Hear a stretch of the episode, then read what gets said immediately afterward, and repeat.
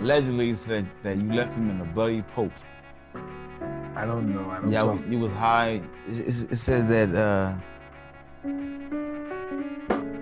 y'all was on his private jet or something like that. Y'all was Whoa. Yeah, that was pretty serious.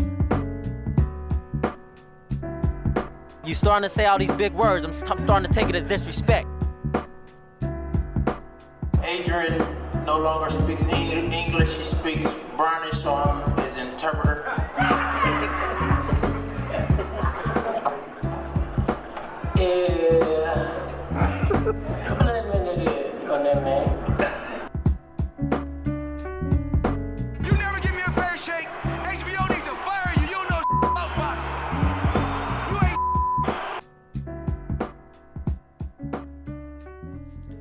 So today we've got to start with Deontay Wilder, and it's sad to watch. It's it's it's crazy to watch, but the strange thing about what we're seeing from Deontay Wilder is is just the public manifestation of something that happens a lot in the sport of boxing, but it just happens behind the scenes. You know, we're coming up to a year. Um, it's just over a week now till the year anniversary of Deontay Wilder versus Tyson Fury 2. And we're still talking about how Wilder was hard done by in that fight. Now go back and watch it. Wilder couldn't do anything. There's nothing he could do against a Fury who set out to destroy him. You know, as much as Tyson Fury plays the clown, what a lot of people don't understand, and I only found this out because I know you know we've got people in common. Tyson takes defeat personally. Tyson took being snubbed for the 2008 Olympics personally.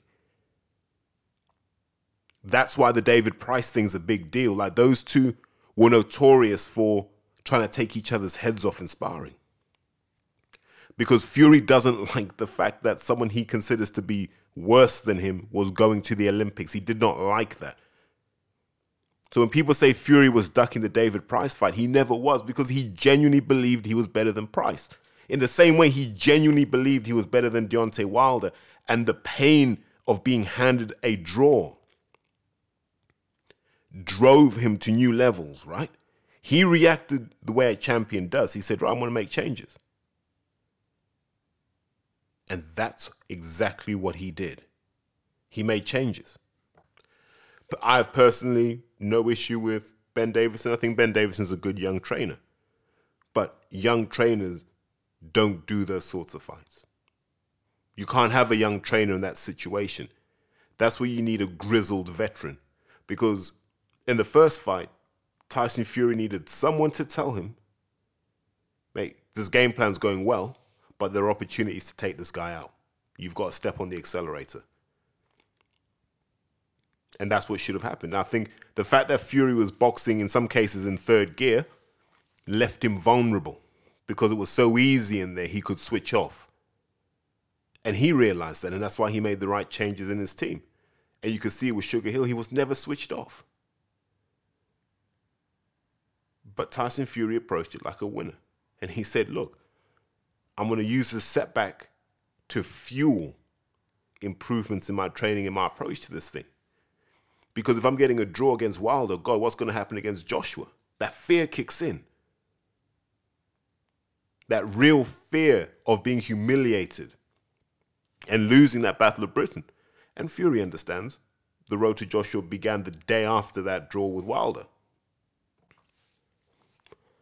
But if you go back, what was the wilder side of that? The count was too long. He let Fury get his senses back. He was helping Fury. The ref wasn't refing the fight. He wasn't doing this. He wasn't doing that. I'm going to say this so we're absolutely clear. Tyson Fury wasn't meant to get up from that punch. Not after five minutes, not after 50 minutes. So, slow count or not, the fact that Fury was able to get up well before the 10 count and be on his feet in time. Maybe that's what broke Wilder psychologically when he realized there was someone who could get up from his punch. Now, that was a clear message. And that was a message that said, I might not be able to knock this guy out. I might need another way to deal with Tyson Fury. And that's when you need someone like Mark Breland. And you go to someone like Mark Breland, who, from my personal experience with Mark Breland, is a hell of a boxing man. Let's not forget, this is a man who was, what, 1984 Olympic gold medalist? He might have been voted boxer of the tournament, I can't remember. But he was definitely one of the best amateurs in the world at that point. His career didn't quite hit those heights, but it's understandable. He was special. And remember, this is a team that had Holyfield and it also had Pernell Whitaker. And Breland was head and shoulders above those guys. Maybe not the best trainer in New York at the time, rest in peace, Sean Razor, but he was a hell of a boxing man. And he was the perfect guy for Wilder to go and learn from. And that clearly didn't happen. And that's what you saw in the second fight, where Tyson ran over him, reversed over, ran over him again. And so we have a year of belly aching and delusion and this, that, and the other, which is just embarrassing because a lot of us were Wilder fans and we liked how he conducted himself. And this last year has rolled a lot of that goodwill back. And so we come to what's been happening this week. So the event starts off with Mark Breland jumping on Tunde and Spencer's show and giving his side of, of events. Mm, part fact, part emotion, but we kind of got the gist of it. He's not happy. Anything's Deontay's over. Now, rule number one when you do a podcast with a guest, do not let your guest hang themselves. Whatever you do, do not let your guest hang, hang themselves, ever. How Spencer and Tunde, who claim to be boxing people, didn't realize that Mark Breland shouldn't be saying Deontay's done. For two reasons. Reason number one, you're going to piss Al Haymon off because Al's still going to get his money back off Deontay.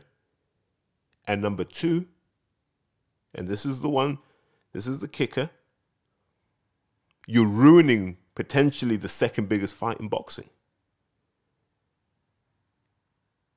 I mean, they let they let Mark Breland shoot shoot himself in the foot. And you you remember, go back to the toe to toe days where Spencer was he was he was up Thingy's backside. He was up Mark Breland's backside all the time. And they showed they showed him very little respect, which is ironic considering Tunde was unhappy with Boxing Social. Pretty much for similar reasons. So Mark goes out, right? He does the interview. It's clearly not received well by the powers that be, and people say, listen, you might never work in boxing again if you don't clean this up. So Mark has to come back out in the media and apologize and say his head was in the wrong space and and he had to walk back. He had to take a few steps back from what he said about Wilder being done. But the damage is done by that point. You've told us what you've seen, and based on what you've seen, you don't believe this guy can come back. All right. Hey, own your truth. So then Deontay's got to do the media rounds now, where he's got to, and I never understand this. Like there, there are ways to do things, and and bashing Mark is not going to do anything for your reputation. You know, if you can refute him factually, fine. But you know, it was just, it was just the same thing we heard before, and so you now wonder: is that the end of Wilder? as that fearsome punching machine because when you look at his BoxRec record, it still looks good. Amongst the elite heavyweights, he still looks good with his record. He's got the second best record after Fury. For me. And I know people talk about look at what Joshua's done and so forth, but for that top end, for what he did to Ortiz twice in Brazil, he hit levels I don't think Joshua could. Simple as. He hit levels I don't think Joshua could. And definitely not this timid, moonwalking Joshua that we're seeing in the ring. But he's ruining it by not understanding that you're supposed to go away and get better. Yes, we'll laugh at you, we'll make the memes, but we do that in the hope that you'll come back and you'll make someone into the meme. You know, Wilder wasn't making noise when Stiverne was the meme, when Ortiz was the meme, He was happy with that. He was laughing, smiling, and joking. But when it was him, he, he struggled with it. And that's not what you want to see in your boxers. Now, in terms of the stuff that we were hearing, so I always worry when I hear a boxer does what they want in the gym. Because that's when you know you're close to the end. So remember when they kept this all hidden about James DeGale doing what he wanted in the gym, and they used to keep this hidden. He'd train at his own time, he'd do his own work, and so forth. But James is a talented boxer. James is one of those lifelong boxers. He's a boxing lifer. He can get away with it in a way that Wilder can't because James can make adjustments in the ring. You know, he's not relying on just power. He's got a chin and he can he can navigate his way through a fight. But these guys aren't the only ones. You know, when I heard this Wilder trains when he wants. sometimes if he doesn't feel like training, you can't make him do things. He doesn't work on his jab, he doesn't hit the heavy bag. That's crazy. And the reason it's crazy, and here's as with my training head on, here's what frustrates me. You have to show respect to the sport. You have to, it's almost like it's like a prayer, right? It's like a prayer you got to go in and you got to go, okay, I understand that the greats that went before me worked on their jab. Ali, Foreman, Holmes, Norton, Marciano, Primo Carnera, whoever you want to name, they worked on their jab. They hit the heavy bag. They ran, they skipped, they did all of these things, not because they particularly wanted to, but because the greats before them had done it. They paid respect to the sport and they said the sport is bigger than me. And so when I hear that a boxer's not skipping, they're not running, they're not hitting the heavy bag, I know they're not working. This whole thing of I'm blessed by God, and this is rubbish. Don't buy into that. I'm anointed by God. No, the only person I can think who can get away with that is someone like a James Toney, a guy who just posts up and spars. But he's just keeping his skills sharp and he's he's getting the work in. So contrast what we heard from Mark Breland with what Tyson Fury did, where he reassessed his camp, spoke to those close to him, and he made decisions and he was quick. Now contrast that with Wilder, where he wasn't. Between the first and the second fight, he wasn't decisive like Fury was. And now you wonder, okay, so what's next now? What, what in your 30s, you're going to start working hard now? You can't. And the problem you've got is against someone like Joshua, who works hard. And this is where you got to tip your hat off to Anthony Joshua. Whether you like him or not, tip your hat off to Anthony Joshua. He does not miss sessions. He puts that work in. And he he's always trying to learn. That's what great fighters do. They come in and they go, What are we working on today? But I can name you boxers who would rather be sat in a hotel room eating bonbons. I can name you boxers who will just ring in and go, I don't feel like it today.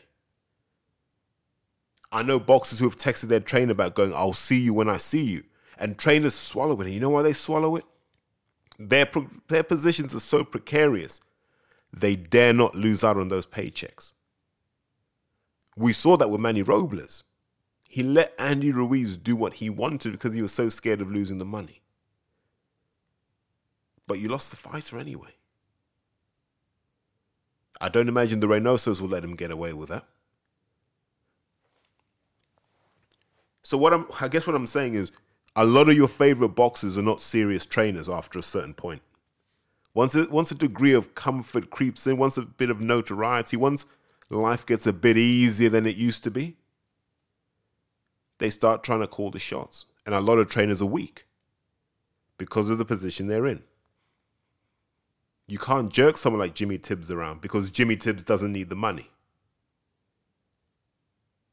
Tony Sims doesn't need the money. Peter Sims doesn't need the money. You can't jerk these guys around. That's the cold, hard reality. But other trainers do need the money because their gyms are expensive. So you can't lose your big billers and you have to you have to do pads on a boat. Despite your better judgment, you have to do these things. So next time you hear some listen, a lot of these guys don't work that hard because like Dan Azeez will tell you, Andre Sterling will tell you, Brian Robinson will tell you, Denzel Bentley will tell you. The grind of a training camp is brutal on the body, it's merciless. But when you're hungry to be great, when you're hungry for that title, when you're hungry for the trappings of success, you'll go through it. But it feels different when you get successful.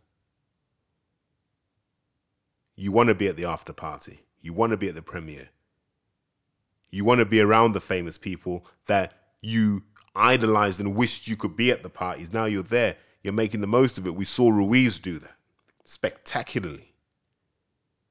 Meanwhile, Joshua just knuckles down and goes, I'm a boxing guy. Until I retire, this is me. This is my job. My friends go to work every day. I go to work every day. And that's why you have to respect the man that is Anthony Joshua. Deontay Wilder's embarrassed himself. I don't think you get it back. Like, even if he were to fight Fury again, and I think that's looking like a remote shot now because it doesn't make sense in the big scheme of things. I think Wilder could be really, really smart. And he could hold that court case over Fury. And in the meantime, fight Charles Martin, hopefully do him in a round or two. Re establish Deontay Wilder as a serious contender. And then say, I'm going to put pressure on Joshua from the IBF route and on Fury from the WBC route. That's how you get back in. You don't get back in by belly aching and doing all of this. You know, as Dennis Hobson and Porky like to say, you scheme, you don't scream. And it was just, I don't like seeing things like that. I'm a guy where you've got to use the pain of defeat as fuel for your success. And for me, Wilder failed. So the reason this is all very important for me is deeper than Deontay Wilder. I can I can kind of, I mean, give or take Wilder. I'm not that bothered. It's that Daniel Dubois is now back in the spotlight. And his defeat was a bit more chastening because he sustained what could be a career threatening injury were it to happen again. Now, why do I worry about Daniel? Here's why. Daniel Dubois is an incredibly talented kid, driven, has done so much in the sport for such a young man, and he's given so much. He's he's the guy we all wanted to get behind and watch him rise to the top and fight Joshua. There's no question about that, and that's still in him. But the coach in me always looks at him and goes, Do you really want to box? Are you doing this for you, or are you doing this because you're the guy that can have the most lucrative career in your family and you can help take care of your family? And if so, that's a lot of pressure to carry. It's even more pressure when you don't enjoy the sport. And with Daniel, it's really hard because I don't even think Daniel Dubois got a phone number. He's a hard guy to get hold of. He's not a guy you can just message on social media and go hi. He's not accessible like that to to know what he thinks. But he's talented. He's really, really talented. And when people say, Terry, what went wrong? You were touting him as being the best thing in the world. And I can only give you my theory and what I think went wrong. So when you train boxers, some some are really good leaders, some are really good chasers. What do I mean by that? Billy Joe Saunders. Billy loves being better than people. He's a guy that has to be the best guy in the gym. That's what gets him going. The fear that someone could be better than him. He loves leading, he loves that pressure.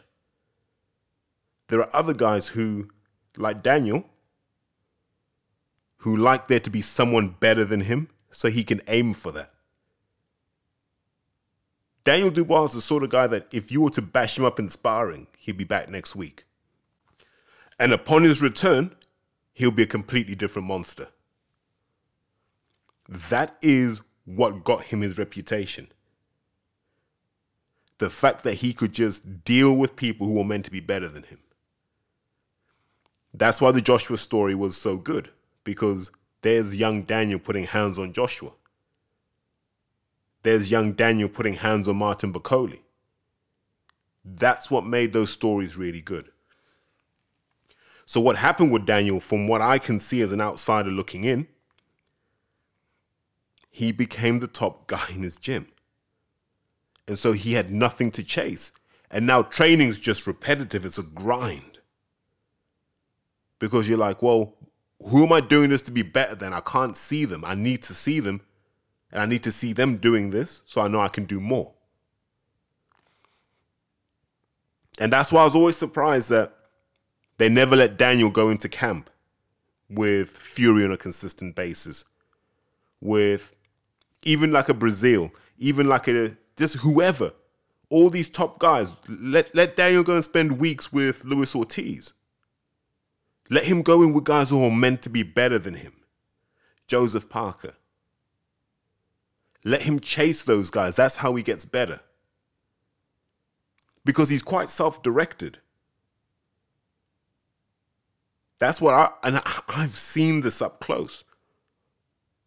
When he heard that there was a kid, Courtney Bennett, who was making noise, Daniel came down to the gym to go, let me see for myself. And he tested it and he found out he found out what he needed to find out, and that was, you know, that was that. And he did that with all these big names. He went after them. And if you ask Daniel now, he'd love to spar Adelaide. Of course, he's like, I want to see what he's about. I remember when JP sparred Daniel, and he was like, Yeah, I gave him a hard time, but then he came back. That's what Daniel needs. He doesn't want to be the best guy in the gym. He should have been around a guy like Chisora. That's what he should have been around until he got to a point where he was better than Chisora. Then you got to get someone in who's better than that. And so what's happened is he's probably stagnated for the last two years because there's no one to really bring out the best in him. So it looks like Team Dubois, and I think it's a collective effort. They've realized that the Peacock wasn't working for him. As I keep saying, I don't think Martin Bowers is a bad trainer. I don't think Martin Bowers was the right trainer for Daniel Dubois, but that doesn't mean he is a bad trainer. Dubois' problem is this he needs to be in a world class environment. The Peacock isn't a world class environment, it's a good environment and it will get you to a British title, but you're not among the elite. That's why Canelo trains with Ryan Garcia, Oscar Valdez, and Andy, uh, Andy Ruiz Jr. You make the environment elite because that forces the standards up for everybody. And that's what Daniel needs to find with his next trainer. I've heard the rumors about Mark Tibbs being, you know, tapped up to train Daniel, but that feels like they're, they're keeping the money in house, right? Because the Tibbs and the Bowers, uh, they know each other. They're families who, I mean, shake hands and all that. They know each other. But that's not what Daniel needs. And I know there'll be someone who's going to come in and go, he needs to go to Shane. Like everyone does, right? He needs to go to Shane. He needs to go to Adam he doesn't need to go to either of those guys. That's not it. He might need to go to a new trainer. Just a trainer with the right ideas who we might not even be thinking of right now. Is it Don Charles? Maybe it is Don. Maybe that's what he needs. Because it's tricky. I don't know if you can put him in with Steve Steve Broughton just yet. Steve's still he's still learning his trade. But Don, I can see Don teaching something different. I know people go, oh, there's Terry just sticking up for his mates. No, but I can see Don Charles giving Daniel different tools and different ideas. And maybe that's what he needs at this point. It's just a different way to go about things. In an environment where Don can call upon a lot of good heavyweights. You know, Imagine Daniel Dubois got to spend two, three, four weeks with a Bryant Jennings, with a Malik Scott. He learned so much.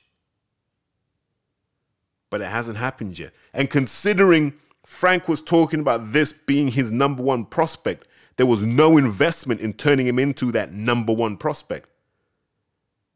That's the tragedy here. And it's the same thing with Anthony Yarde. Where is the investment in turning these guys into world class talents? No boxing fans are asking this question. Why do I ask this question? Because I worry about Denzel. Is Frank going to put the money into Denzel to turn him into the African Jermall Charlo, as well as being the black Golovkin? Is he going to invest that money? Will he put the money down that's needed for Denzel to go over to America for a couple of months? Because that's what some of these guys need. They just need a bit of money in their pocket. Look, mate, go out to Vegas for a month. Come back and learn some new tricks. Come back and tell us. But British trainers don't think like that because it's still this. So it's still this command and control mindset that trainers have of I need to keep my fighters in the confines of my gym because that's how I stop them running away. Livestock. That's all it is, livestock. It's like having fucking goats. You know what I mean? It's like having goats and you just put them in a pen so they can't escape. But what do they do? Just walk around in circles and headbutt each other. So this is a test for Frank Warren's organization. In fact, it's a test for British boxing. How many promoters are prepared to do what Dennis did back in the day when he sent Stefy Bull and one of the McDonnells out to Miami to learn? To learn. That's foresight, that's planning, that's investment. That's what breeds loyalty, not contracts necessarily. It's that investment in saying, Daniel Dubois, I believe that you are the best prospect in the world. I'm setting aside a budget for you to go out to America and work with these guys. I'm setting out a budget for you to be in camp with all of these guys who would all like to work with you. This will let your eye heal up because you can train in relative safety and protection. And then when your eyes healed up, you should be a different boxer with a different mindset and a different perspective.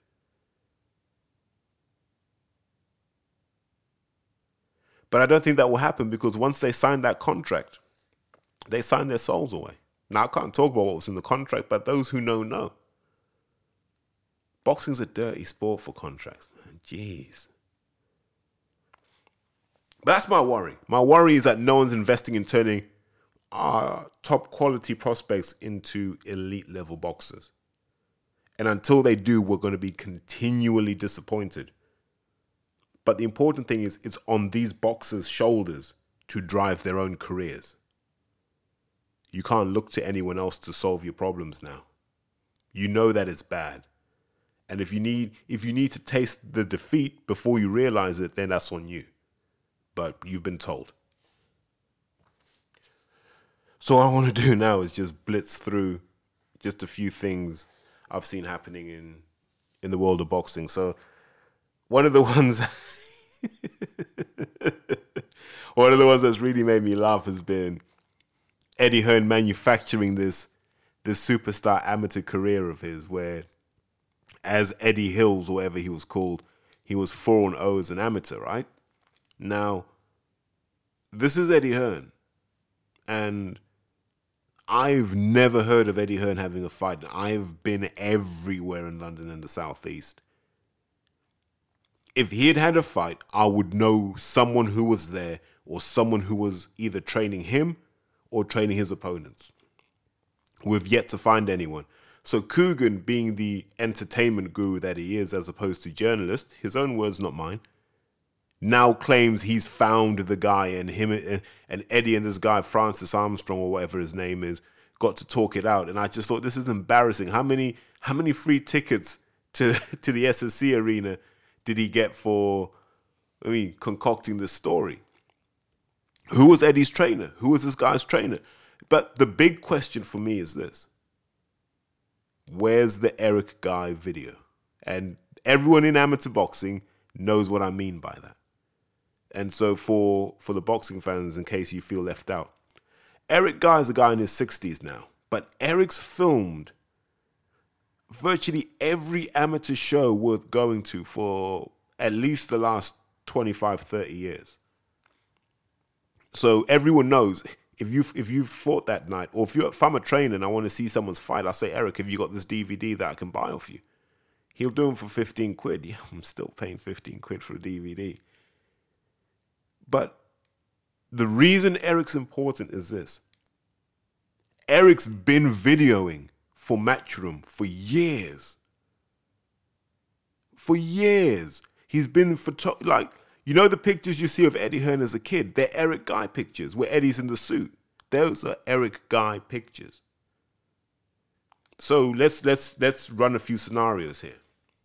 Barry Hearn's son is boxing. And nobody had a camcorder that night. Not even Barry, apparently.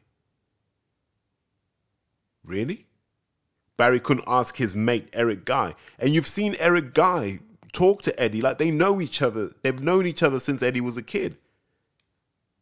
Where's the DVD?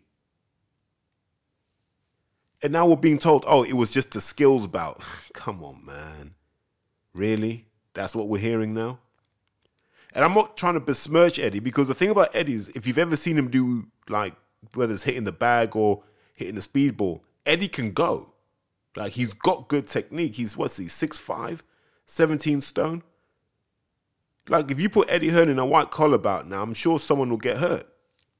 But don't lie about your history. You don't have to. You've proven yourself as a hell of a promoter. Don't lie about your history. Because we're going to ask questions. Because what he's doing is he's, taking all of us as idiots. He's taking all the people who have given their life to the sport, your guys like Mark Reigate, Eddie Lamb, and so forth. He's taking these guys as idiots. Craig Stanley, Martin Welsh, even young Charlie Harrison. He's taking all of these guys for idiots. Tony Sese. These guys are all being taken for idiots with these stories that he likes to concoct. So, for the Eddie Hearn thing, until I see the Eric Guy DVD somewhere, until I see the footage, I believe they're just doing this to yank the, the boxing fans' chain. And as boxing fans, you're choosing to engage with this, man. Just for that, I would just, I'd block IFL from everything, if I'm being honest with you. I'd block him just for trying to lie to you. You know, until that Eric Guy thing appears, for me, this is all just lies. But on the subject of Eddie, at least he's doing something constructive at lightweight where he's trying to line up his guys. So I think you're going to have Ryan Garcia, Javier Fortuna, and then Devin Haney versus Jorge Linares. Good fights for both guys, actually. Good names to have on your CV. Both have seen better days. I expect Haney will just grind Linares into the dirt. And like I keep saying to people, Linares is the most overrated boxer probably over the last 10 years, 15 years. Physically fragile, mentally fragile. And when Haney really puts the pressure on him, I expect him to melt. Fortuna, a little bit different. He'll stand up, but Garcia will probably put him down. But there'll be good fights. But we can't keep delaying the obvious, right? Those two have to fight each other before any of them can talk to Teofimo. Because remember who Teofimo beat. He wasn't supposed to beat Loma. And I don't think the other two guys beat Lomachenko. Definitely not after Loma tasted that defeat. God, no. But let's see where it goes because 135 is interesting at the moment. Really, really interesting. And then well, the thing that did put the smile on my face is hearing that Canelo may fight four times this year. And that's very important for boxing because if Canelo were to fight four times this year, it would tell you that all of these guys were lying for all this time that the body can only allow them to fight twice a year. And it was always a lie. The two fight a year thing came because you had to take the gear, have the fight, come off the gear, let your body reset and go again. You needed the three month fallow period between fights, at least, before you started camp and stuff like that. So when they tell you all of this stuff, don't believe it. If you're a boxer and you box four times a year, you don't need a camp. You're kind of permanently in camp because your weight doesn't fluctuate. If Canelo were to fight four times this year, that might be the most impressive thing a boxer has done. And I don't want to hear people complaining that, oh, it's Yildirim. You know, it's Yildirim, Billy Joe, um, maybe Benavidez next, and then another soft touch at the end. You know, boxing fans are never satisfied, and it saddens me that boxing fans don't understand how hard camp actually is. You can't have it both ways. We can't want a clean sport and then tell these guys that they have to go to hell and back in every fight because as boxing fans, that's all we care about. We've created the perverse incentive of demanding these hard fights, so these guys have to resort to the drugs to survive the training camp. Training camp shreds your body, your joints, everything. So you're on the anti-inflammatories, you're on the growth hormone to recover. Shouts out Steve Cunningham. Do you know? You see what I mean? But back to my point: if Canelo were to fight four times this year, I think that's game changing for boxing, and I'd like to see that become a trend where our better guys can fight at least three times a year because it's not that hard. A couple of fan friendly fights and maybe someone in the middle that you can just tick over with, like the old guys used to do. No, and it's not padding your record. It's called managing your load throughout your career. It's common sense.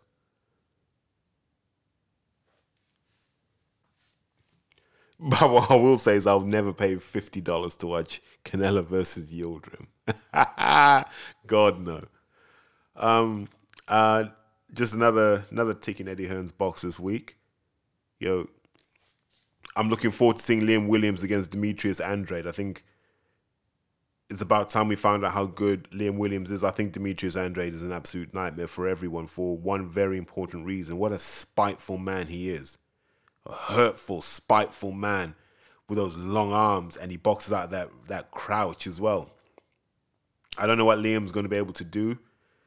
It might be like another Brian Rose type beating. I hope it's not because I quite like Liam Williams, but you know, there's only so far the syringes can get you before you know it all goes wrong. And on the subject of syringes, shouts out to Steve Cunningham for trying to get into a doping debate with me. Um, I don't know why he even tried. Like I gave him the opportunity to bow out gracefully, but as far as I'm concerned, from what I've seen, Steve Cunningham is on the suspicious list for me. I can't say definitively because I don't want to get sued. He's on my suspicious list. And man, what's he, 43, 44 years old now? And you're telling me he's in the best shape of his life in his 40s after having what, two or three kids? When everyone else's hormone levels go through the floor after that, and suddenly this guy's Superman. And they always try and fob you off by saying you have no direct proof that that they take drugs. And you're like, well, the only way we could find out if you're taking drugs, Steve Cunningham, is to test you. But you are not a registered athlete, Steve Cunningham. So that means nobody can test you. What do you want me to do? Come in your house and find, I mean, the, the vials of testosterone? Is that what you want me to do? It's, it's ridiculous. You have all the signifiers of somebody using drugs. You have the unusual yet neatly aligned scar tissue in each section of your six pack. That leads me to be suspicious. You have unnaturally capped deltoids, which leads me to be suspicious. You know, all of these guys, these boxers in their 40s who try and tell you that, oh, mate, I'm just training every day on just, I mean, beans on toast or Weetabix on toast. They're lying to you. Yeah. Go on YouTube, see all of these guys in their 40s telling you how amazing they're doing. The only one I'd believe is Carl Froch, because if you look at Carl Froch, his body's a mess. Compared to where he used to be at his peak, his body's a mess. Carl looks like someone who literally is just training like a guy in his 40s. And he's the same age as Steve Cunningham. And he's a smaller man. Don't get kidded that these guys aren't taking the stuff. And the thing is, because Steve's a civilian, it's fine. The only time we need to get worried is if Steve tells us he's coming back. But like I say, the boxing fans, these guys are all at it. Especially anyone 35 and over who's looking good at it. yes, even the guy who who shouts loudest about being anti-drugs, whoa, he shouts loudest about being anti-everything.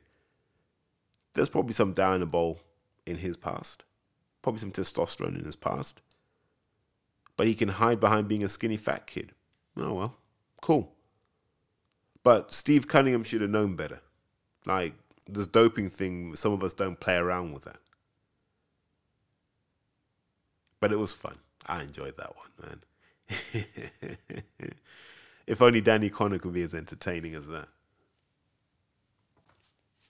I want to close with a question. And I'm putting this out to everyone in my boxing network and everyone that listens to this. So that's guys like, you know, Adam Martin, Sean Earls. Come on, man. You know the guys, Greg Hackett. This is a question for everyone. This will be a test whether you guys pay attention. Is there something wrong with Joshua Buatsi? Because it's occurred to me that in 18 months, he's only fought twice. Now, I don't know if they've got a fight lined up for him in April time, but even then, that would have been what? Three fights in 20 months. And remember, this isn't a guy who's got a a deep profile. He hasn't got his career is not that deep. Like he's not even 15 fights in. And I wonder because he remember 2016 he was our most legit guy. He won the bronze medal kind of against the odds, but my god he fought well. But now look at the other guys in that 2016 class. Shakur Stevenson. Hey, he's in the stratosphere. Teofimo Lopez in the stratosphere. Where is he? Like even a Coley's kind of shot past him now. Now Coley's probably bang on to win a world title and deservedly so. There's something that's happened with Joshua Buatsi that hasn't been shared publicly, and I don't know if it's a good thing. I don't know if it's a bad thing. I don't know what it is, but there's something not quite right. And if anyone's got a view on that or a theory, please feel free to share it because I worry. Like one of the happiest moments boxing wise over the last couple of months for me was the picture that was posted and it had Isaac Dogboe, Denzel Bentley, and Joshua Buatsi. And I thought to myself, think about this picture. I don't know who the fourth guy was, but I said, in Ghana, in a Ghanaian summer, autumn, whatever the weather was there, you had two Olympians, you had two British champions, you had one world champion. Like the gold between those guys is amazing. And so I want to see Josh Buatsi get the world title, but something's not quite right. I know there have been challenges around trying to get an opponent because it's not cheap. And maybe he's drifted into this, I'll call it the problem, the problem pond. Because I think Denzel's about to hit that. He's a couple of fights away from hitting that, where the fights you need to elevate you are quite expensive. So, how much do I think it will cost Buatsi to get Callum Johnson? 80, 90 grand? And with no fans, you can't do that. So do you put him on a pay per view? Well, who's doing a pay per view where you could put Joshua Buatsi on? Joshua hasn't got one lined up yet. Dillian's going to put his people on there. So that's tricky. But you're looking at that that 80 to 100 grand for the fight that Joshua Buatsi needs, along with the logistical nightmare of getting people into the country. But I just don't want to see the kid drift because he's a he's a he's a hell of a talent. But he needs those fights. And that's the thing I worry about with Denzel. Like when I look at Denzel and I go, Felix Cassius is going to take the fight. Um, I think Denzel is probably a year ahead of Linus, so that's not really a fight I see happening immediately. So you've got to find Denzel Bentley opponents, and now you've got to start paying a bit more money than maybe you had budgeted for, because he moved quickly. But no, no, I'd like to know what's happened to Josh Buatsi because I feel he should be further ahead than where he is right now. I'm going to sign off now because I'd quite fancy, you know, getting getting some shut eye. But hopefully this keeps people occupied. It's, it's, it's a relatively flat week in boxing, but we've got Josh Warrington coming up this weekend. And it will just be good to see some of those guys uh, get a performance in. And let's just get excited because boxing's back on TV again. And then also shouts out to Big Donald Smith. He's got Aiden Muhammad making his debut on February 27th. So all you guys will be able to critique his coaching abilities. I mean, I might, I might, I might beg the board for a license so I can, so I can be in the corner with him and get myself on TV. Take care, guys. Seriously, you can't tell me that you ain't sick of hype and sick of guys who give a lie, deceive youths, even glorify and not living right. They feed it to your kids. And when they act up, you call them the little shy. It's kids on the ends, they listen to their friends. It's almost like they live for strife. Say don't be a sheep, be a shepherd, live your life. Don't give in to the pollution or the confusion they advertise. On TVs, the gangster life is glamorized. That's why they get a gun and grab a knife and leave somebody sacrificed. That's why somebody's mum's mourning, mad at life. She's hurting, she's mad that life's working. But her son ain't around to share all her glory. Weren't a part of them crimes, but spirits of those, they still haunt me. It's like they know I've got a gift to pen a deep story, so extend and like reach for me and embrace him. Life goes fast, but I'm still pacing. Why do we crave things that don't even better us as people, just makes us worse? Now you got people who's kinda looked on as unequal and feeling deprived, but everyone's got something in common, we've all got our lives. You're only not content when you look on things you haven't got, instead of giving thanks and praise that you've even had a shot. Growing up, we didn't have a lot, but it taught me to appreciate. And I'm glad I'm not in war. People competing with each other, buying things they can't afford, with loans that they gotta pay back, that they start praying to a metaphor. People get stressed.